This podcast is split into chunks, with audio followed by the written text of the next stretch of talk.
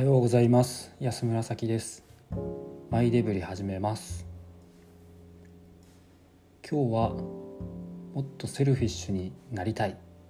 とかもっと selfish になろうっていうような話です。でこの言葉は最近その、まあ、 selfish という本を手に取ったのがきっかけです。図書館でかま借りたんですけれどもちょっと読みにくいので結局目次だけしかその本は見ていません。なぜ手に取ったかというと最近自己分析をしています。自己分析に力を入れています。というのも私の性格というか傾向というのが人に何でも譲ってしまったりとか自分の意見を会議の場とかブレストの場であまり発言できないとか人に流されやすかったりどうしても忖度して一歩引いてしまう場面がかなり多いとか責任っていう言葉に対するプレッシャーが強かったりこれはある意味責任感が強いんじゃないかな強すぎるんじゃないかなと思うんですけども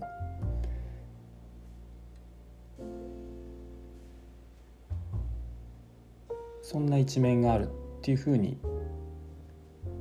分かってきました。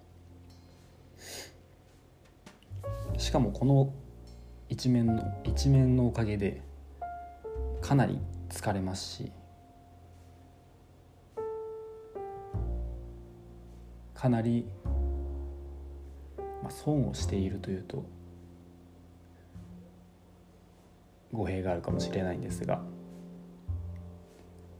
とても疲弊心身ともに疲弊してしまいます。その理由はまあ簡単でっと自分の中にもちゃんと軸はあるはずなんです。それでもそれに従わないから疲れてくる。自分の考えとか意思ではないっていうことが多くて全く楽しいとは思えない。つまり主体的な行動ではなくて人の意見で人の意見に動かされている人の意見を聞いてそれに従っているそういう状態だと思うんですね。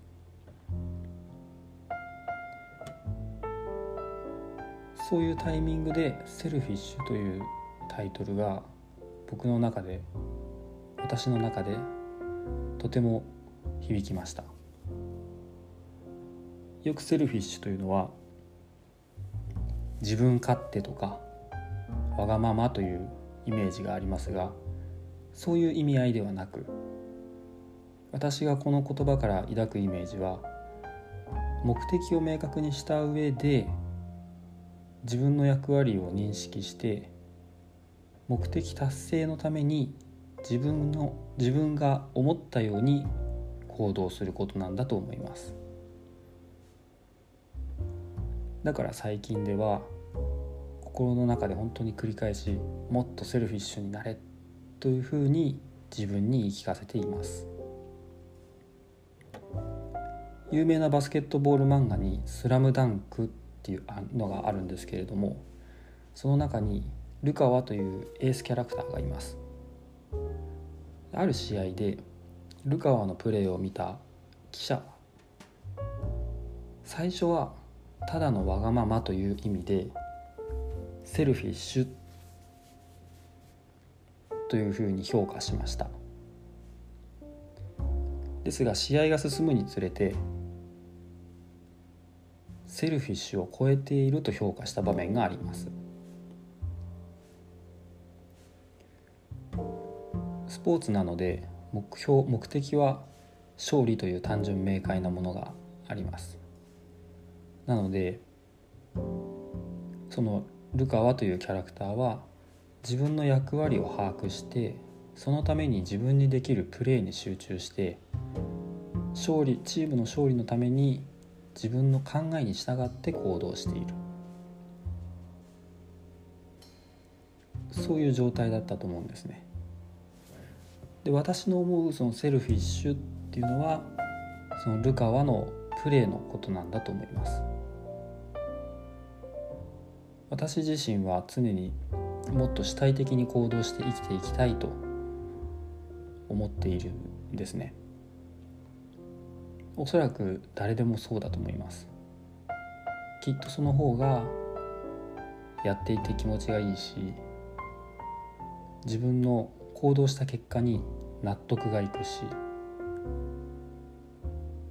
やっていること自体にこう本気になれてワクワクしてくると思いますし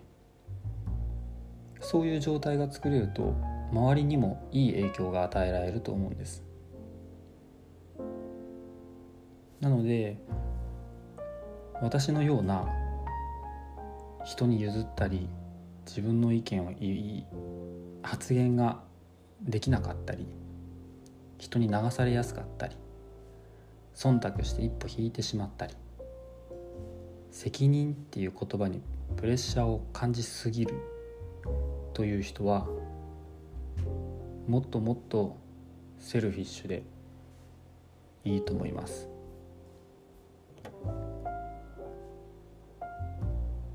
私自身もこの言葉の意味と意味をつかみながら忘れないようにしながらこの言葉を自分にしっかり言い聞かせてやっていきたいなと。きっとそうすると人生が仕事でもプライベートでも楽しくなる人が増えていくんじゃないかなと思いました。